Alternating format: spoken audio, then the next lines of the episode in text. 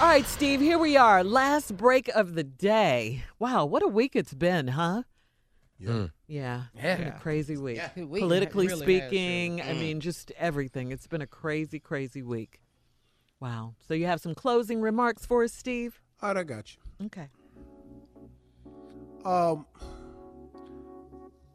In light of encouraging people and getting people to understand the process that we are all involved in when it comes to finding our success and our happiness. We are all in the process. And, you know, one of the things when you're trying to become happy or you're seeking out your success, your position in life, what you're going to do, how you're going to get it done. Maybe you start a business. Maybe you're trying to get a promotion. Maybe you're trying to finish school.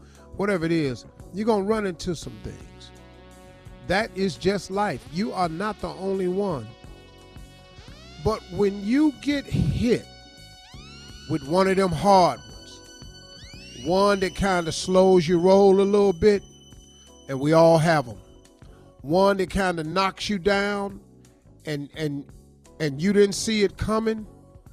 I mean, man, life is difficult, man. It really, really is. And all of us have to face some of these challenges that are so heavy that it feels like it knocks us out the game. And you can be thrown for a moment. Don't get me wrong. It's human nature. You can get tossed up pretty bad where you feel like giving up. You can get tossed up pretty bad where you feel like, well, this is the end. But when you get knocked down, when you get ran over, when you get pushed, when you're exhausted, you got to get back in the game. You have to get back in the game.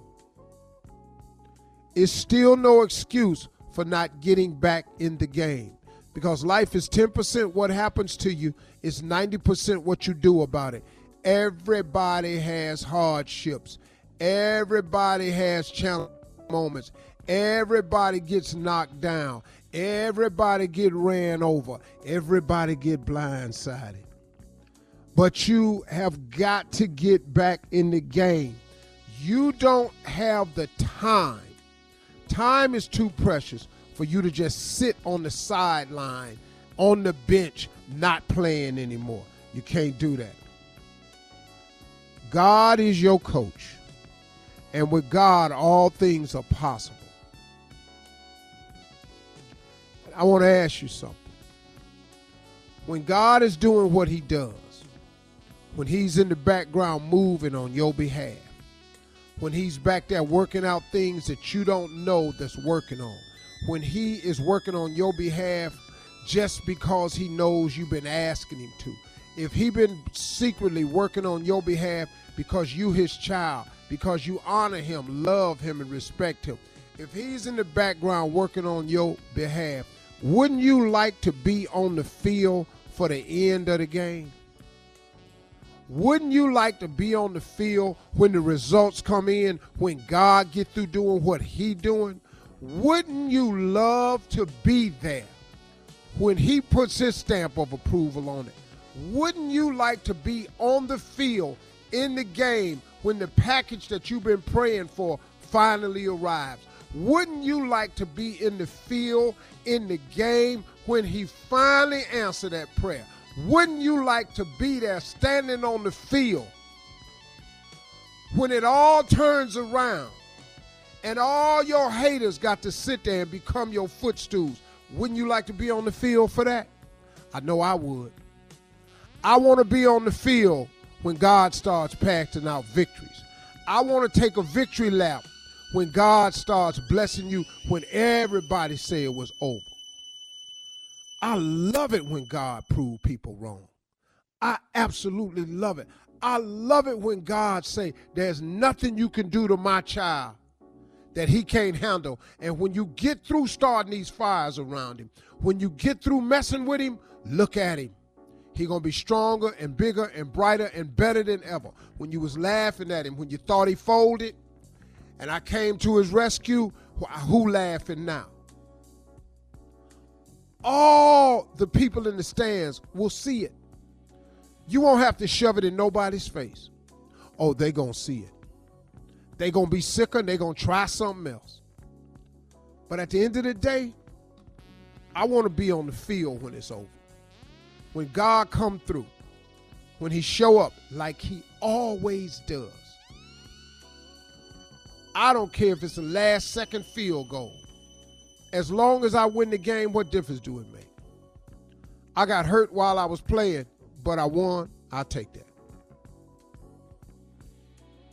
God got a great life for you, but you got to stay in the game to get it.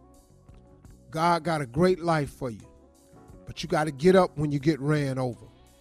God got a great life for you, but you got to hang on when you feel like sitting down. God got a great life for you, but you will never know how great it is until you get the end results.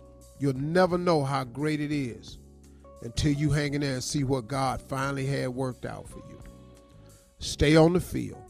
Get back in the game. It's critical. It's critical. I want to be on the field when they're doing the victory lap. Those are my closing remarks. Man. Wow. Drop that mic, baby. Wow. Drop it. Love it. Dog. Yeah, y'all have a great week. It sounded like he broke it. He did. He broke the mic. Yeah, it sounded like he unplugged it. Drop it like it's broke. Get it fixed by Monday. Do what, Tommy? Drop it like it's broke. Oh, since we told you not to say drop it like it's hot. You told me not to say it.